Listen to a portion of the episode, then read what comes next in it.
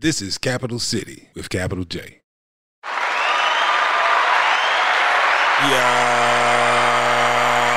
Yeah, one time for your mind. It's Capital J. This is Capital City Podcast. I'm here alongside my main man, DL Glass. and we're in the building.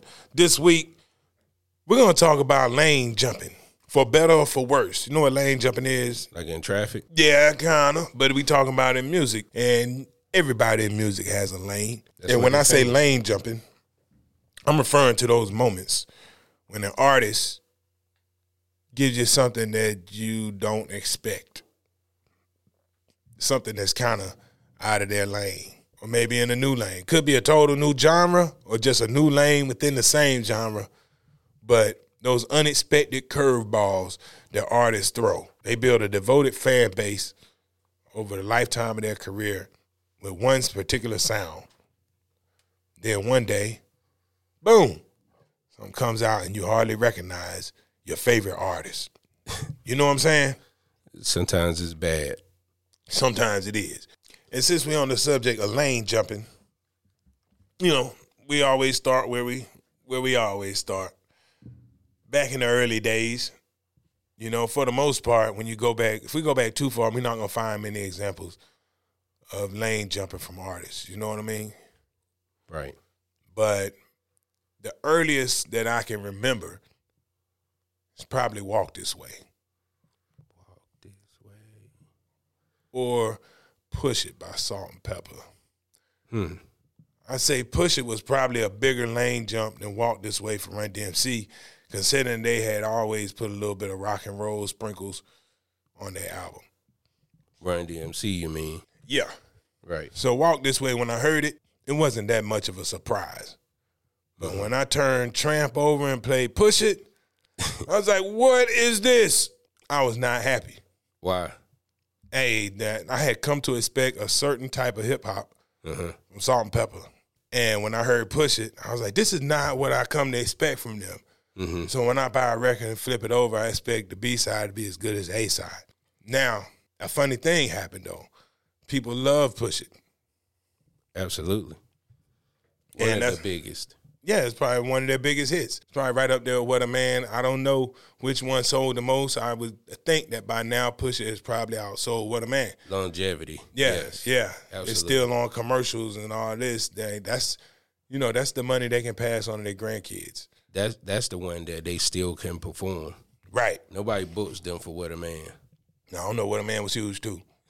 Like, you know, I bet you as soon as they finish with Push It, or, or better yet, Push It, they probably sing What a Man right before Push It in the concert. You got to build up to your biggest stuff. Right. But Push It. We're going to use Push It as the place that we're going to start off on this journey today, all right? Okay. Everybody's making their hip hop music. We know what hip hop sounds like. It was, you know, in the in that era, it was samples, um, heavy drums, tempo about 95 to 105 beats a minute. Man, that um Push It was a departure from the traditional sound of the day. And it was a gamble that worked. And after that, other artists weren't scared to lane jump. For better or for worse. For some people, now the, the thing that I hate is when people lane jump and make a song that I don't particularly like from that artist, and it turns out to be the biggest one of their career. And I wonder how artists feel about that. You know what I mean? Right. When you jump out of your lane for a second, and could be just at the urging of somebody in your camp saying, yo, man, maybe you should try this. And then you try it, and it turns out to be the most successful thing you ever did, but it's not what's near and dear to your heart. Right. I hated it. I hated it. You know what I'm saying? Like, can you imagine making a song that you ain't really want to make, and then it turns into the biggest song of your career, and you got to perform that joint every time you go out for the rest of your life? Absolutely. There's a lot of artists like that. And Yeah. If you listen, you know, listen to them in the interviews, they tell you because first of all, they didn't believe the track would work. Right. That's, that's the the term. Yeah, I would didn't think it would work. and now, every time I leave the house, I got to sing this song. Right. So, so like, let's take "Walk This Way" for example. hmm the majority of us who are really into Run DMC, the favorite song on the album was probably not Walk This Way. And for the new fans that it brought Run DMC, when they heard the rest of the stuff, I wonder what their reaction was to the rest of Run DMC songs. You know, do they, if you never heard of Run DMC and you like Walk This Way, do you listen to the album and say, I love this? Or you like, yo, this is not what I expected? If you never heard of Salt-N-Pepa and you hear Push It, mm-hmm. you go and listen to the album, first album, Hot, Cool, and Vicious or whatever. Are you happy with it? If you like Push It, and that's what you came to know and love from them. And on the flip side of that, for everybody who loved the album and that sound out of them was Push It satisfying for you.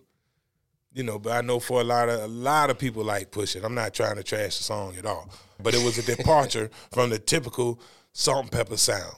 And Okay. it turned to the biggest song of their career. But when you listen to the album, you didn't hear anything else like that. And that era gave you a lot of that kind of stuff. The Beastie Boys did it. You know, uh, uh, Fight for Your Right to Party. You listen to the whole first album, License to Ill. Mm-hmm. When you get to Fight for Your Right to Party, I mean, if you're a hip hop fan, you skip that song. You know what I'm saying? Like, when, if I listened to it straight through, it's because I had a tape deck and I was too lazy to go fast forward past it. You know what I mean? Just being honest. Yeah, just being honest. I mean, and you know, and for whatever it was, I'm pretty sure it was an all right song. As a matter of fact, that song is still one of their classic joints, and they made a single out of it, made a video and everything. Of course, MTV ate it up, and it's not like the Beastie Boys were inauthentic when they did it because they started off as a punk band, you know, and then switched over to hip hop, but they still, you know, they were being true to their roots, so it's not like what they were doing was inauthentic, which is probably why it worked. But as a hip hop fan, that was a lane jump.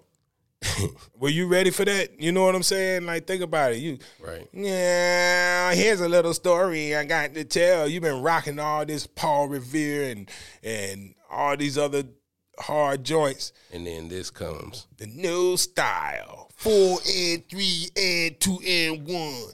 And then right at the end, boom, down. Yeah. Take it down, down, down, down. Straight guitars. And it's like, what is happening right now? Right. And it wasn't the same kind of like the way Run DMC introduced their rock on their stuff. It was hard. Like when when they came out, Rock Box and um, you know, King of Rock, it's got the guitars, but it still felt like hip hop. Nothing about them joints that, that those weren't departures. Walk This Way was the departure. Didn't feel like the mother joints. Probably because you got a real rock and roll singer on it. Steven Tyler is an established rock and roll voice. So when you hear "Walk This Way," that is uh, now this is a real rock and roll song. It ain't just Real. rock and roll influence. They made a rock and roll song. You know what I'm saying? Right. And, and the lyrics were actual the lyrics from the original song. So they're not even writing their own stuff on here. Hmm. This is they redid a rock and roll classic, and it worked. Did it work? Did it work? It Did, worked. Did it, did it did it transform or it it it, it impacted the culture? you know, it it worked, but I don't know how much it impacted our culture. Like, you know, that that song didn't really change anything for us. You know what I'm saying? I think that um, you know, I'm, when I look back on it, I could probably say that uh, uh, Limp cats like you know groups like Limp Bizkit and such could have been born from that. You know what I mean? Mm-hmm. Seeing the seeing that that rock and roll can mesh with hip hop Right. and you had a lot of people that that took that lane later, but that lane did not exist until that song. So they they opened the door. I think uh, Salt-N-Pepa probably opened the door for JJ Fad, Supersonic. Had Push It not been so successful, maybe JJ Fad might not have seen that as that option. You know what I mean? Mm-hmm. So, you know, I'm just speculating here, Right. but um, I hear you. I hear you. But, you know, but um, back in the day though, artists would they would take um, yeah, they would take some chances on the albums. You remember UTFO, Roxanne, Roxanne, Mm-hmm. they're a pretty hardcore hip hop group, but they sang a slow jam on there. You're like right at the end of the album, you just got finished listening to all this hip hop, cutting and scratching, and then be my fairy tale lover. and they were serious. It wasn't a joke. You know what I'm saying? Right. It's a real slow jam that they sang and meant. So that was a lane jump, yo. and and for the most part, I would say it worked. You know, Yeah.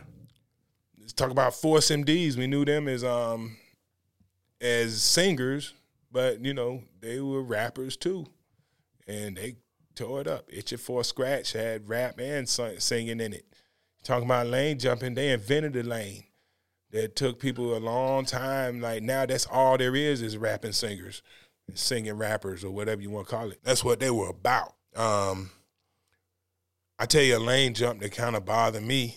One of the early ones uh, when Big Daddy Kane went from, you know, he did all his work with Marley Marl. So every time I hear Big Daddy Kane, I kind of know I'm gonna get a Marley Marl track with it. Mm-hmm. Then he lane jumped. Teddy Riley produced the song. I get it. I get the job done. and it's like, oh man, Big Daddy Kane on New Jack on the New Jack sound, Mm-hmm. and that was something I wasn't ready for. But the song did well on radio, and I bet you probably commercially successful. Probably was one of his more commercially successful songs. But there's a risk with making that kind of when you do that, because you know record labels want to make money with you, and if you step out of your lane for a sec and acquiesce to whatever they're trying to get you to do, then next thing you know, if it works, you might have to do it again Right. and again, and you lose the original fan base. But has he had success since then? Or what was his success like before? Big Daddy Kane. Yeah. Uh, let me see. That first uh first album came out what around 86, 87. Long Live the Kane.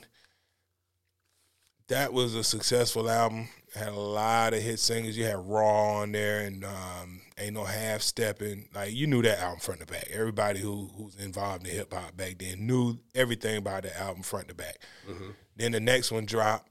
And I don't think it was commer- as commercially successful but he did try to keep the sound. And I think I get the job done. When did what album was that on the second album? I got to double check that. Yeah, that was the one that that made like when he put out I get the job done. You saw Big Daddy Kane turning into more of a household name. Mm-hmm. You know what I mean? Like it was like we knew who Big Daddy Kane was, but when I get the job done came out, your mama knew who he was too. Mm-hmm. You know what I mean? Yeah, yeah. So, you know, it it served its purpose. Right. But I don't recall after that, I don't recall Big Daddy Kane dropping anything that had quite the impact in the areas that the first album had after that. But he was big time after that. You know, even though he was big time. You know, sometimes people get famous and they ride this wave of fame for a while, but you don't really hear no music during that time. Like Nicki Minaj is still famous, but you haven't really, you know, you hear music from her, but it it's not it don't I'm not saying it don't matter, but it ain't the same as when she was at the top of the game. You know, ASAP Rocky, he made some music that impacted people, and now you still see him everywhere. But is do you care when he drops an album as much? You know what I mean? But um, to compare Nicki to ASAP Rocky musically is not fair. Yeah, I'm just I'm just tossing out there as somebody as somebody who who we know is still going to be in the public eye. Like Wiz Yeah. Khalifa is still in the public eye, and you know that he's doing stuff. He's I'm using the air quotes relevant. Mm-hmm. Like Big Daddy Kane was relevant for a long time without necessarily having any music that that anybody was begging me to play in the club at the time. You know, but he was still a relevant artist in the game, kind of like Jay Z. Right. Like, you know, like everybody knows who Jay is, Jay Z is, and he's totally relevant to the game. But and he just got finished rapping on God did. But do you really need anything new out of him in the club, or you know, is anybody asking for the latest Jay Z? Not really.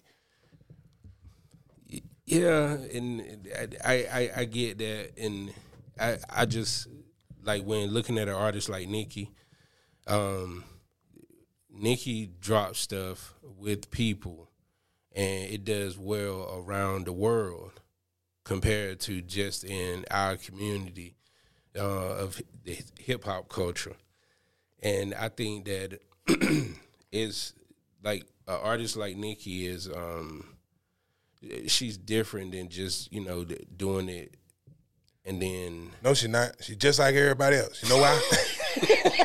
no, no, seriously. Hey, look, I'm glad. I'm glad. I'm glad we brought up because Okay. right here, she right in what we're talking about. She did it too. You know what her lane jump was? what- the, Starships. yes, and she's been there ever She jumped. since though. Has she has she really she- been in that lane ever had- since, or did she just step into it and that She been what all the gains that she got from having that song out there and all the people who knew her from that, she's still just eating off that. Nah.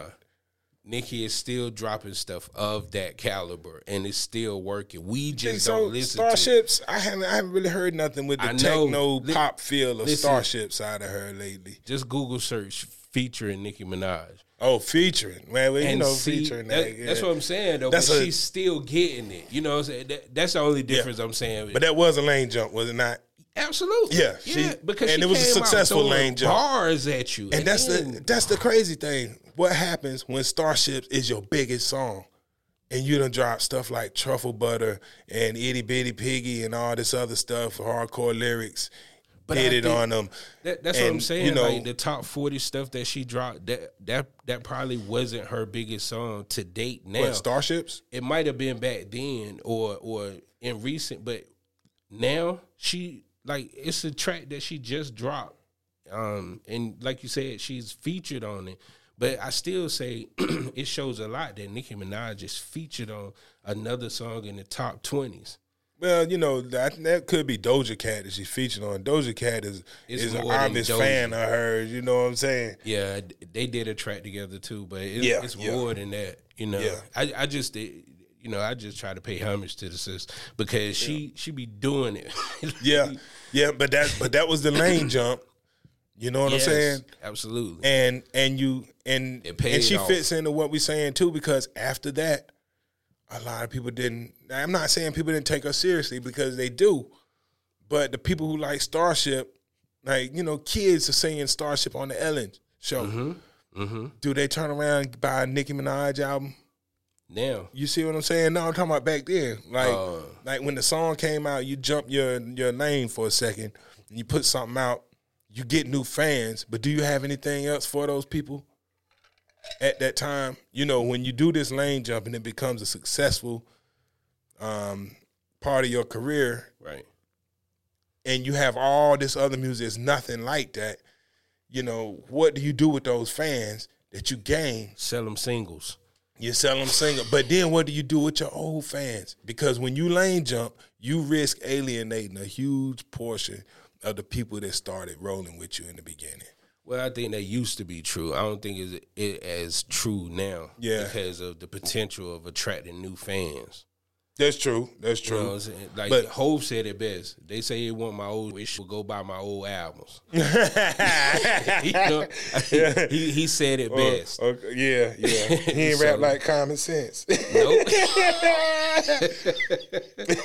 For real. hey, and, and you know sometimes it's not even in that that lane change isn't always in the sound your sound. Like we seen, you know, going back to that that eighties era, we saw artists flip that lane change in their look, even though the sound might not have deviated too far from what you expect. Like um, MC Hammer. MC Hammer was always a pretty um, he was pretty family friendly Like a deacon. guy. Yeah, Yes. almost like a deacon. He even had a song called "Pray." Yes. Um, and if you listen, like I don't think there was a whole lot of curse words. I didn't have to have clean versions of MC Hammer records. Until and- he came out with Well, in Pumps and the Bump, I don't think that was dirty. It wasn't the song wasn't dirty, and that's what I'm bro. saying. So if you just listen to the song, it was it was Hammer, but the image, the way he looked in the video was not what you used to from Hammer. He's dancing around in a bikini. You know what I'm saying? Like this is a little bit far. It's overly sexualized, Right. For what, like you know, Hammer always had girls dancing around him and stuff, but mm-hmm. they were never overly sexualized. Right. And then pumps and a bump, you know, it felt like this. This is Hammer's. Um, you know, it felt like he was selling out or something. You know what I'm saying? absolutely. Cause like this ain't you. You almost want to put him to the side, be like, "This ain't you, baby. What's going on?" you know what I mean? What's going on, baby? Yeah, yeah. Yeah. and that was just a visual departure because musically he could have just put on his regular old hammer pants and the stuff you used to seeing him in and done that video and it would have been you wouldn't have thought anything different about pumps and a bump because he's always talking about making people dance and that's pumps and a bump. You know, okay, talking about a butt. Damn, It's MC bumps. Hammer. But look, you know who else did it in the video though? Run DMC when they came out with Down with the King. Mm-hmm. It wasn't uh, musically. Well, I will say this: musically, that was a little bit of a departure musically because you got Pete Rock on the production for Run DMC, which is that ain't you know. Run DMC was Rick Rubin, Larry Smith. You know they kind of stuck with their people pretty heavy, and all of a sudden, for them to be produced by Pete Rock was a departure. But if you look at the video, man, like I'm, yeah, you've been watching Run DMC forever. They wear Adidas, Adidas sweatsuits, and they they Kangol hats or whatever. And all of a sudden, in the video, it's no hats on, Timberland boots looking like Onyx. that was a departure. It was a visual departure, even more than an audio departure. You know what I mean? I stopped paying t- attention to them after that. See, Yeah, I did. see. Yeah. They was reaching. Yeah, it felt like they. were- It felt like they were trying to go somewhere that they weren't supposed to be. Yes. Felt like they were. You know, it's like, wait a minute, we already got Onyx, right. and then Jay Jay put Onyx out. Jam Master Jay. Right. You see what I'm saying? So why why uh, Run DMC, the people who taught everybody how to dress in hip hop, looking like somebody else? It was just you know it hurt. It hurt a little bit. to See them jump lanes like that. You know what I mean? yeah. It, it probably hurt them too. Biggie, that first Hey, album. hey, hey, watch your mouth. Hey, Watch I'm just saying, man. It. I'm not saying it was a total lane flip, but that first album was stupid hardcore. What? You know what I'm saying? Like that first album, that first album make your nose bleed. Yes, sir. The second one, by the time Puffy got finished, like you heard that, up. he done polished them up, put them on some new clothes. Like Yes. I, I didn't. uh I, y'all, y'all had to excuse me. I'm just not a big fan of hip hop being too polished up because I've been around it for so long, and part of the appeal for me was that anybody could do it with limited resources. Mm-hmm. And the more polished it got, the further it got away from being accessible to people who didn't have money. And and hip hop was always something that you didn't need money to enjoy. And Puffy made it, you know, made it so you had to have money to enjoy it and started, you know, you know, folks started having these exclusive parties and charging fifty dollars to get in and all this stuff. That was all puffy stuff. You know what I'm saying? Yeah, everybody in this party got to have on a white outfit. I was I was um I was at CIAA uh, a few years back, and we were having drinks outside on the patio, and they were having a, a um, performance inside the venue, Uh huh. and I saw a grown man come outside and say. Like he was almost in tears because he couldn't get in to a hip hop event. What he had on some sneakers, He had tickets. and he had sneakers on or something. He had tickets. What what was what was his what was wrong? He had sneakers on, And he had sneakers on. and they wouldn't let him in. And see that that is something that happened during the Puffy era. Hundred Like that was plus. And that's what I'm saying. That's too much polish on the hip hop. And and that came partly with Biggie's lane change. They said they figure out when I wouldn't um, trip if I was in my best clothes. You know what I'm saying?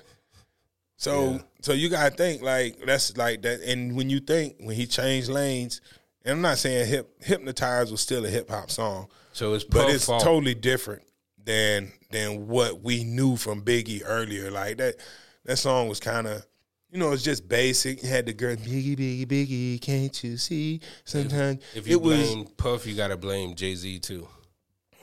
well at that particular time. Jay Z wasn't as as influential in in that moment. You know what I'm saying? But Right. but Puffy shining Biggie up and cleaning Biggie up changed a lot in the game. Mhm. And that lane change, you know, from street But but that lane change right there, and what did it create? Mm. Another one of his most successful songs. You know what I'm saying? And and that's the the hard part is you know had Biggie lived, would he have been forced to make more hypnotized or more ready to die music? Now, correct me if I'm wrong, but under the Puff Ring reign, um, Biggie was the first one that he polished up like that. Because let's not forget about Puff was doing R and B and all this other stuff during that time. Yeah, but everybody else like he he couldn't polish Craig Mack. Well, I'm, I'm talking about You like know the what R and B acts too, But- because they was Well, if you think about it like this, you know that Puffy was polishing everybody. hmm So you look at everybody on the label. Nobody even had braided hair. Yeah, you're talking about hip hop music in New York City in the nineties. Everybody in there had a Puff Daddy haircut. He made everybody look like him, Right. and that's some old cultish behavior. But you know what I'm saying? on- and the only reason I'm saying that, I'm I'm just wondering. You know what I'm saying? That he started with Biggie and he saw the success that he could have with Biggie, so that's when he made it a. I don't know. I think I think his I think he always had it in him. I think um, you know, if I had to guess, I think that his goal was always to polish hip hop up Okay. and make it um, you know, the culture make it itself. more valuable. Because what it did, I mean, you know, I'm not saying that that it was the worst thing economically. Because Mm-hmm. you know, you can't keep, you know, you can't. uh It's it's almost like dressing for the role. Mm-hmm. You know, if you want a better job, you dress better and show. You know, you know, you the executives don't look like the janitors. You know what I mean? right. So Puffy started dressing the artists like the executives, and and there's a there's a power in the, in the imagery, and you know on the flip side we got you know they got paid better as they looked better, and the music sounded cleaner and all of that stuff. So you know and and that's what it takes to sell it at a higher level. Like you can't take um like as much as I love the Jungle Brothers and and um Wu Tang's first albums, you know that's not that stuff you couldn't you can't you can't push that outside of our genre too much because it just the sound wasn't even polished enough. You know what I mean? Absolutely. So you know, I you know, in in in a lot of ways, Puff knew what he was doing. You know, just because it wasn't my particular preference, I can't say that that he was doing bad business by any means. Well, at least not you know in terms of, of where he was taking. But you have said that Puff was the worst thing to happen to hip hop. I've said that. Yeah. Yeah. Well, like, like don't backtrack now. You Hey. have said that. hey, and I, I'm just I'm trying I'm trying to be as as objective as possible. You know what I'm saying? What? I know, uh, like, and I, I believe. I, I told you I would prefer that hip hop stayed in its gritty stage. You know, if it was up to me, we wouldn't even have a Serato in this thing. Everybody be spinning wax back and forth with two turntables. But at the same time, I also understand is how how much more convenient it is to just walk in the club with my computer. Right. You know what I mean? But. I like the records. Right. Like there was, I mean, shoot, it kept trash out the way. Mhm. How many of these dudes you think you would have all this trash being dropped if they had to press it up on wax and give it to a DJ? no. No, you Absolutely. could do anything and put it out on SoundCloud or YouTube, Right. but you you know you're not going to spend fifteen hundred dollars to press up five, a few copies to get out to the DJs unless you really believe in it, you know. Hmm. And some of this stuff never would have gotten pressed up, never would have made it through, you know. Um, let me see who else. Who else jumped out of the lane? Yeah, that hypnotized lane change was. Uh, that was Tupac. Um, Yes. you know, if you think about where Tupac started, he wasn't as dark. And then when he did go dark, like he stayed in that lane, but the the um the lane change after that was Dear Mama. That that song is surrounded by poison. But it's about your mama. But it's about your mama. But when you think about it, like when you listen to the album, think about you listen to all that other stuff and you think about how aggressive that album was Right. and how angry that album sounded, and then you get to Dear Mama and it's like, ah, Like R. Kelly being in the midst of making porn with the kids and he dropped and Say I believe I could fly. Sadie. Sadie. The, the tribute to his mom. You know what I'm saying? Album. Right, right. So that was that was a departure from his sound at the time. Right. And again, it worked. One of the most successful singles. So Yeah. so you know what what we're seeing is a pattern of when an artist is has developed a huge following amongst his people, you know, that lane change usually ends up being their biggest song because they're so talented that if you can amass a following within your own genre, then the moment the rest of the world hears you, they're gonna love you too. Mm-hmm. Um, let me see. Nas, you owe me. that was a departure from from his typical sound. I don't. even- Nas didn't even sound comfortable on that to me. It, You I know- say the bodyguard had a better verse. you know what I'm saying? He just Yeah. didn't. He didn't sound comfortable on there. and it was on the radio. Now they say you owe me something. Nas and Ginuwine. genuine, No. like mm, Ever again. You know what I mean. Uh, uh. But that's that's that lane departure. You know what I mean. Right. But I think for Nas, you know, he stepped over there. He stepped right back. Right. You know what I mean? He stayed and Dozed off. and Nas didn't stay that like he jumped over there, and you know we gave him the side eye for a second, and he got right back to work. But you know what he did after that? they shooting. Ha! Made you look. Uh huh. and the album was nothing like that. Oh, that album. Nothing. album was nothing like that. But he gave you, he gave you what He you made wanted. you look. He made you look. He know made you saying? look. Yeah, man. And he dropped one mic on that album too. One mic. Hold up. That was the album one mic. Yeah. No, no, one mic. My, one mic wasn't on. That was um Stillmatic had one mic. Around the same because he dropped like was albums. fire. He dropped like three albums. Stillmatic was fire. Don't you front on Stillmatic. Stillmatic. Yeah. Stillmatic was still matic. Nah. You know what I'm saying? That was fire. Hey, uh, uh, um, uh, Scarface. How about that diabolical lane change he put on y'all when he dropped that gospel song with Faith Evans called Someday? Now think about this Scarface Right. from the Geto Boys. Right. He has been a part of a song that discussed throwing a baby out the window. And then he make the gospel song on that um the Fix album. Mm-hmm. And that was a departure from the regular Scarface. And I thought that was one of the most beautiful songs I ever heard in my life, man. It was. Never heard nothing that that, that was sick. It was. It was Sick. It was Working with Pharrell too, like Scarface and Pharrell and Faith. Come on, man, that's a departure from from his lane. Scarface is Rap-A-Lot. Right. This dude has got production by Pharrell with New York City Faith Evans on it. Come on, man. That's a lane change, big time. Um, Method Man, as hard as hardcore as Wu Tang is when they dropped um, "You're All I Need." Right. It was an obvious attempt at commercial radio success. Puff Daddy on the remix. You know what I'm saying? Come on, man. They remade the whole song. Yep, that was a lane change for Meth, and what it what what it turned into, his most successful song ever. Ever. That's the one that you know go from you know who Wu Tang and Method Man is to your parents know who Method Man is now Mm-hmm. because of that song. You see what I'm saying? It was a game changer, and it um most successful song. But is that the one he want to perform every weekend? Probably not. I don't know because you don't think he like that. No, I don't know, man. I don't know. It's hard to say, right? But you know, all I know is that when I listened to that song, it was obviously not in the same lane as everything else I heard from the Wu. Mm-hmm. You know what I mean? Absolutely. It was a true departure. And then you- you know that's just meth.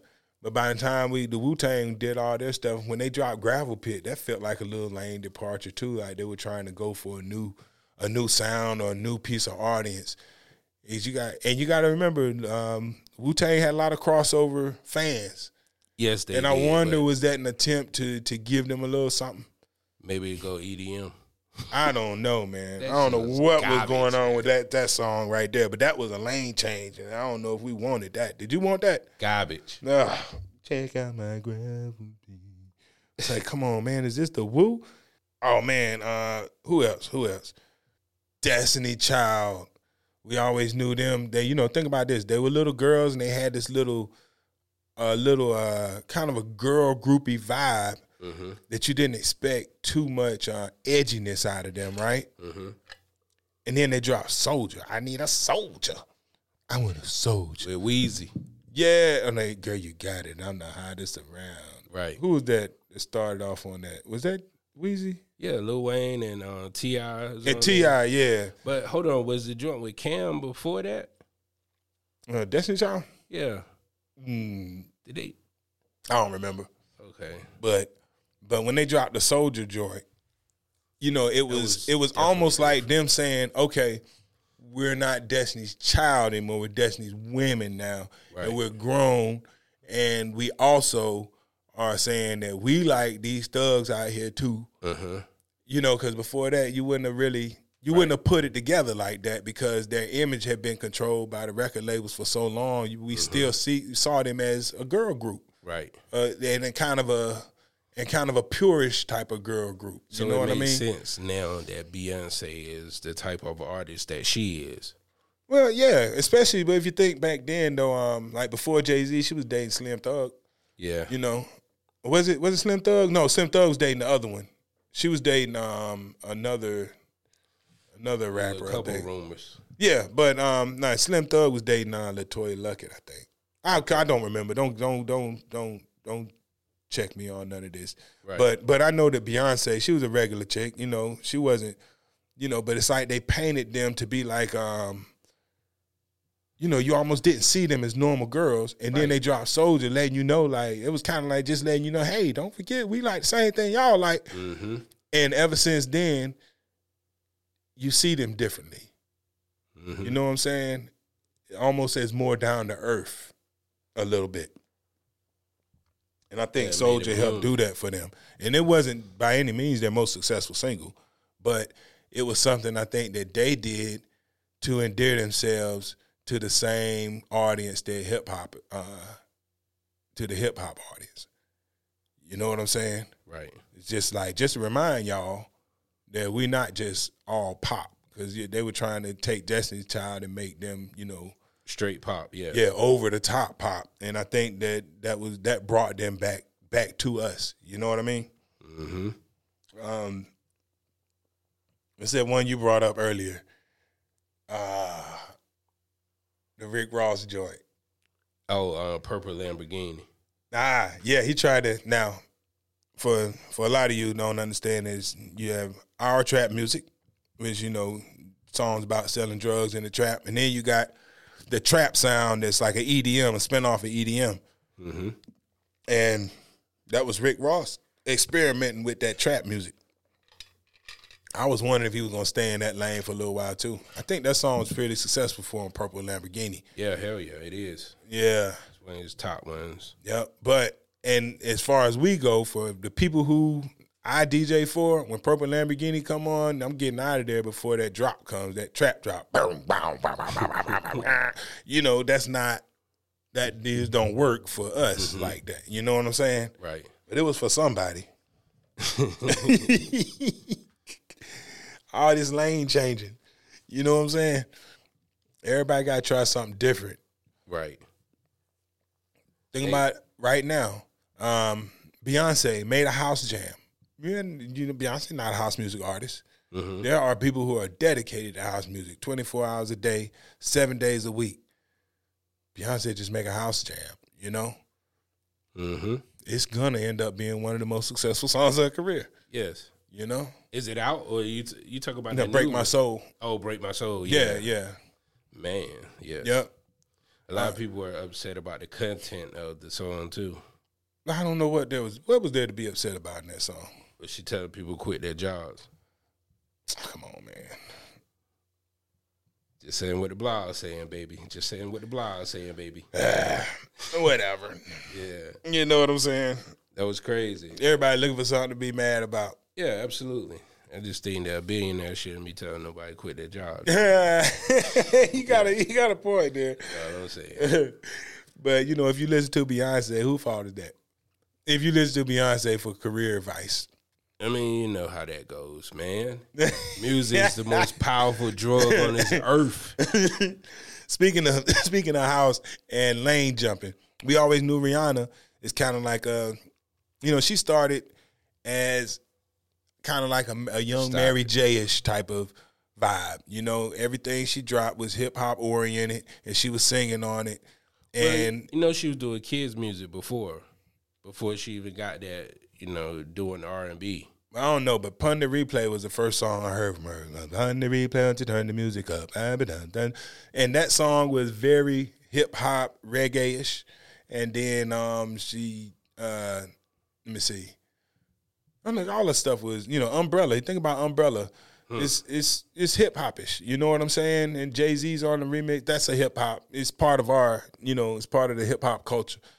But when when she side the lane flip, and she jump on the Calvin Harris joints. Uh, this is what you came for, stuff like that. Man, over the top.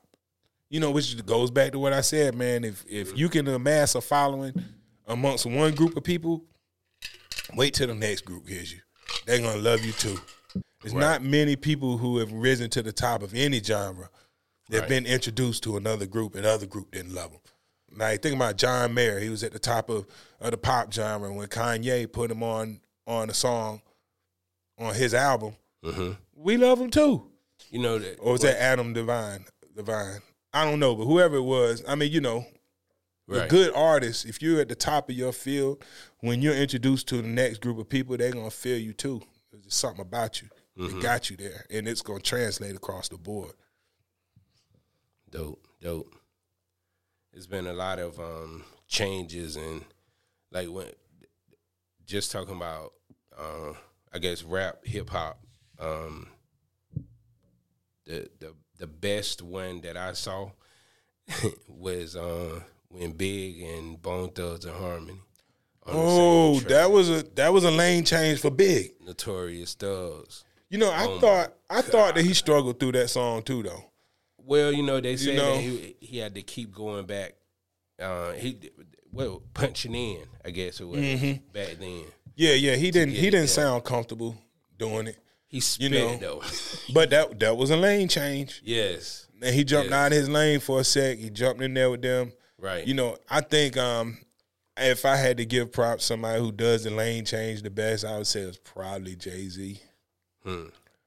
You know, you belong to the city. Almost sunk him though when he tried to change lanes Right. and go commercial. That was an obvious attempt at some commercial radio success with a different sound, and it didn't really work.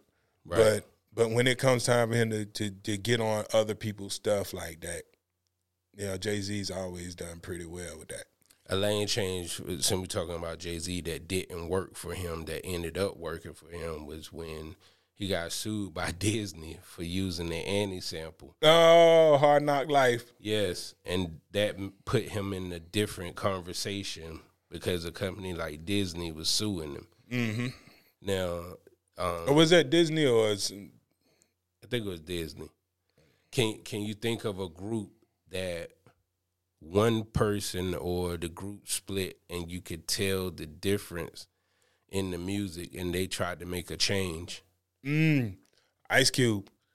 Mm, Ice Cube. Um, when Ice Cube left NWA, hmm it caused a lane change for them because they um.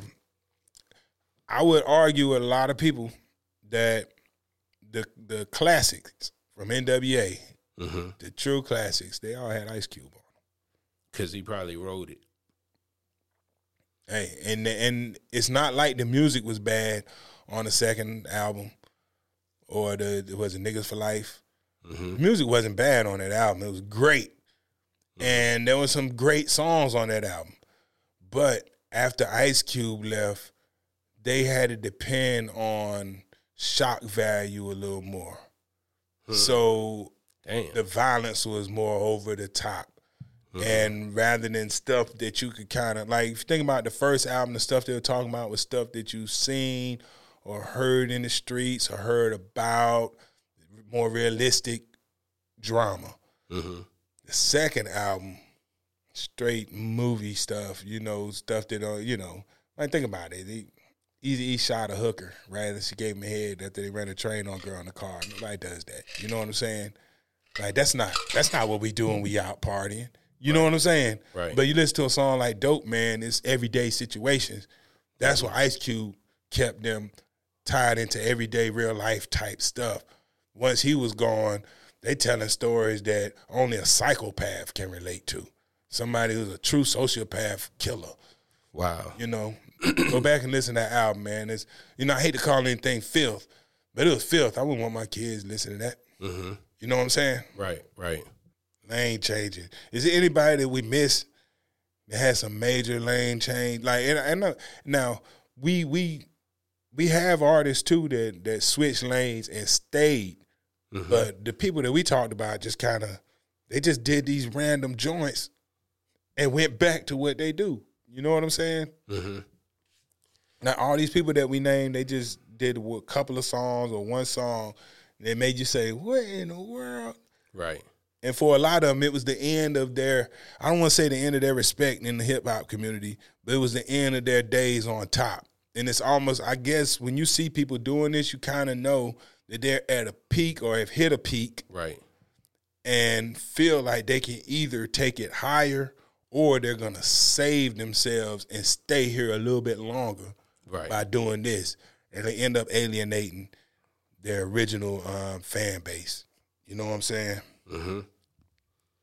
but I I can't think of you know other than like when Snoop tried to do a reggae album. Snoop did a gospel album. That's a lane change. But that's but see, that's a whole album. But you know, he didn't Still. stay gospel Right. and he didn't stay reggae. Right. Lil Nas. Wayne, you remember he was trying to play the guitar. Had Right. love. Yeah. Had love. He tried the lane change. And that was when he was at his peak. You see uh-huh. what I'm saying? Now he's trying to get new audience. And and you know, to his credit, How to Love actually did get him a few new people Hell paying yeah. attention to him Hell that yeah. had never paid attention before. And you got to know that Lil Wayne, if we love him, introduce him to somebody else, guess what they're gonna do? They're gonna love him too, and they did. Hmm. And you they know, did, they right. did. So Lil Wayne is authentic talent. You know, it wasn't just that we love him because he was rapping. Now he do whatever he wants to, and they gonna love it too. Right. Um, Snoop tried to sing. Yes. Sensual seduction. he had success from it, um, messing around with the Neptunes. hey, He didn't we- stay over there, but but did he not? Mm, Yeah, yeah. I don't know. Snoop. Snoop is a Snoop is a, an anomaly. He does whatever he wants and it works. You know what I mean? Yeah. I, you know, yeah. Not everybody can do can be Snoop. You know, you remember how we talked about E forty that time? Mm-hmm. Like you know, some guys just special. They got this unbelievable longevity, man. Hippo Snoop, like a E hippopotamus. forty, Jay Z. You know, everybody can't do that. That's really hard to do. You know what I mean? They're the Tom Brady's and the Ray Lewis's that play for twenty years. Like you know, Right. like, you know, everybody else got the little short career. There's a lot of one hit wonders and such. Mm-hmm. And Drake, Drake is going to be one. Sooner or later, it's gonna catch him, right? I mean, I don't know if it's ever going to catch him, man. I think I, the way it's going, unless he unless he messes this up. Yes. But you know that's the thing. Drake just did a huge lane change on us. Gave us a whole house album. Absolutely. And then uh, who who you talk about a second ago that had house music? Now Beyonce, Absolutely. then she dropped the one song. He did a whole album for you. I know. I'm just You know what I'm saying? Yeah. Yeah. Yeah, I saw a meme. It's like Beyonce does one house jam. Y'all like, ah, Drake do a whole album. It's like, hmm. but now I see his album is starting to grow on people. So I was like, Sticky and, and I think the other one, what is Massive.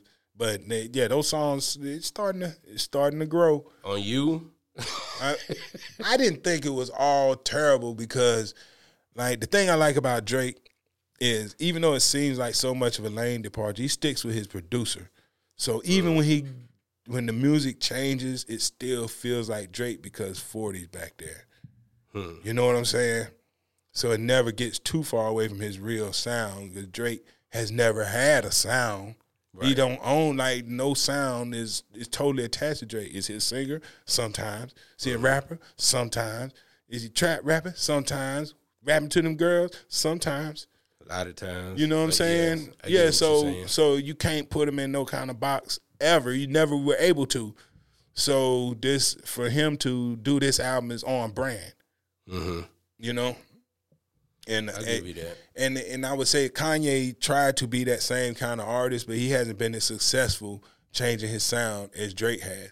You know, Kanye had been able to change it up as successfully as Drake. Um, so you're not gonna give Drake more credit than what you give Kanye because I'm think- always I'm all day gonna give Drake more credit than Kanye. I think Kanye came at an interesting time in hip hop and his influence on how we one consume hip hop and two how we listen to it because the whole element of and and Drake will probably say the same thing of how great Kanye is and how influential he's more influ- influential than I think a lot of people in music are just because of what he did. Who Drake? No, Kanye. Kanye? Yes. If if it wasn't for Kanye's breaking the barriers and doing what he did musically early on, What barriers did he break? Um, what barriers did he break? Kanye came with a whole new sound and changed the focus of hip hop at the time that he came out. Was his sound new though? Yes. You know Why why, you it was new? Because he took so many different instruments and stuff and sounds and put them together in a way that made you think of backpacking. Backpacking. I give you that. Yeah, his production was was more Nobody um, had a little more complicated. He made it You know what okay. I'm saying? Let, let's think about the time that Kanye came. He came off of that gritty '90s era, Mm-hmm. and And it developed into something else.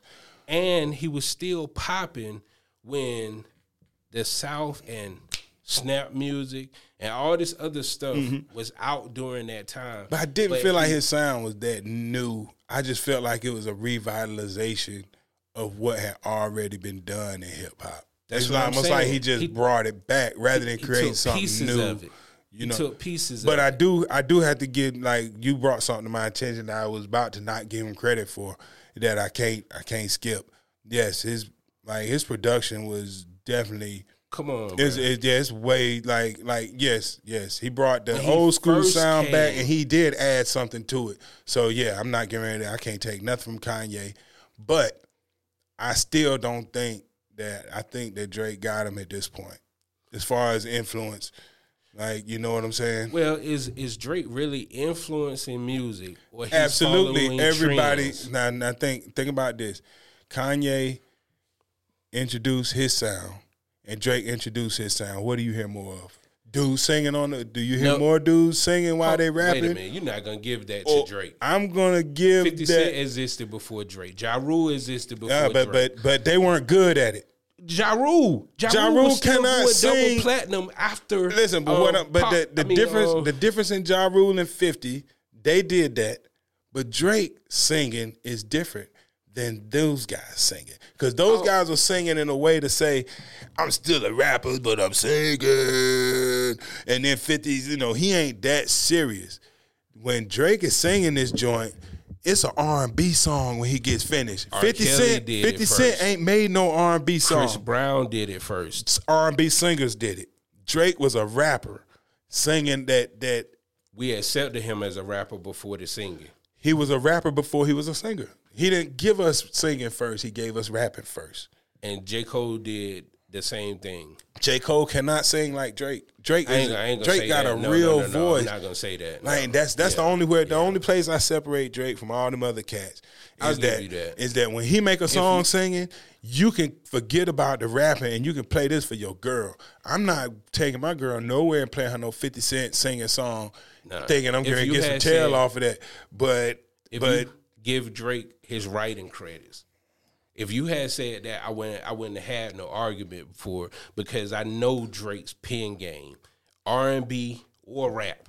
yeah, It don't matter. yeah.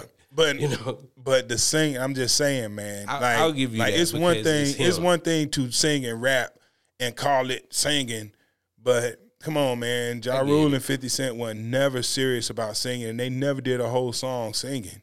Neither one of them never sang a song, a whole song. They sing sing hooks, and they're you that. basically carrying tunes. But Drake, man, come on, man. This so long, uh, we're going on. Like he sing a whole song to you. You know what I'm saying? That's, that's uh, See, dope. That, that the only That's problem I have with giving Drake that is because if these other people didn't start doing it, it wouldn't exist. We, we just talked about um, the Force MDs. That's been they, they started off doing it. That's what I'm saying. Yeah, so oh, you the talking only about- thing he did was added his flavor. He just started singing more. That that's all he did. He didn't change music because that was already existing. but did it really exist in something that had not been done successfully? Like even the Force MDs didn't eat off that. They made a couple of albums, and they were and they were really singers. They didn't have no whole rap songs to give you. So so the Force MDs are R and B group that could rap and would rap sometimes in the mm-hmm. songs. Mm-hmm. They never made whole rap songs mm-hmm. and Drake made whole rap songs and whole R and B songs. Up, up, up, up, up, up, up, up. I'm there. Up. Here it is. Lauryn Hill. Lauryn Hill is the predecessor to Jake, not to mm. Drake, not not the Force MDs, not Kanye, not Fifty, not Ja. It's Lauryn Hill mm. who could really sing you a whole song and rap you a whole song, and you will appreciate both of them equally. As long as you gave it to somebody. Yeah, I- yeah, yeah. I can't say It's Lauryn. when you say Lauryn Hill. It's Lauryn because, Like she is. Whoo. It's Lauryn Hill. There's nobody. I, I can't. I can't. I can't think of anybody else that could successfully, you I know, get what you're saying. that yeah. can successfully do both. And Drake is the only guy in the game that can successfully sing an entire song that's a hit and also successfully rap an entire song that's a hit. And he's been doing it. T Pain has never had a hit rap single. He might be able to, but he cannot make a hit rap song You got it. and you're not gonna take it serious. You got Drake can get on here with Future and Yeah. go for broke. He can get on here with Lil Wayne. You got he it. can You kick it. it. with Nicki Minaj, and then he would turn around and sing your girl's draws off. Come on, man. You got it. you got it. You got it. You know what I'm saying? It's Yes. you know, yeah, You got it. yeah. Now, now let's talk about T Pain. T Pain is is something to deal with too. What? and you know, and you talk about like look look what happened when T Pain showed Kanye that little bit. On, that you what see what I'm saying? So that their compilation together, Man. you know, that was that was a lane change Mm-hmm. for for Kanye and for T Pain Yes. to let somebody borrow what he's been working on. Right. You see what I'm was the name saying? of that track? It's, a whole album they worked together, wasn't it? Um, it- the Good Life was Good one Life. of them. Yes. Yeah, it was just all you know, T Pain and Kanye together. That's two creative geniuses, just you know, on one track. Right. So yeah, man, lane changing, man, lane changing, lane changing has been, you know, it's been good for a lot of people. And if we like, look at what we learned. Everybody who lane changed, most of them, eighty percent of the people we named made their most successful song of their career off a lane change. Right. all the stuff that we love. Hey, right now, y'all need to stay in your lane. hey, man, I love this show right here, man. You know what I'm saying? I really do. Yes, sir. It's a good one. Is this a place? Is this a good place to stop for today, man? Yeah, man. Are we done? Yes. I Oh, we man. the topic well. Yeah, yeah. I think I think we hit it all, man. Hey, y'all, stay in your lane. It's Capital City Podcast. I'm Capital J. It's my main man, DL Glass. and we in that building. We out of here. This is Capital City with Capital J. Be sure to catch all the episodes wherever you get your episodes, wherever you consume podcasts. We there. Capital City Podcast with Capital J.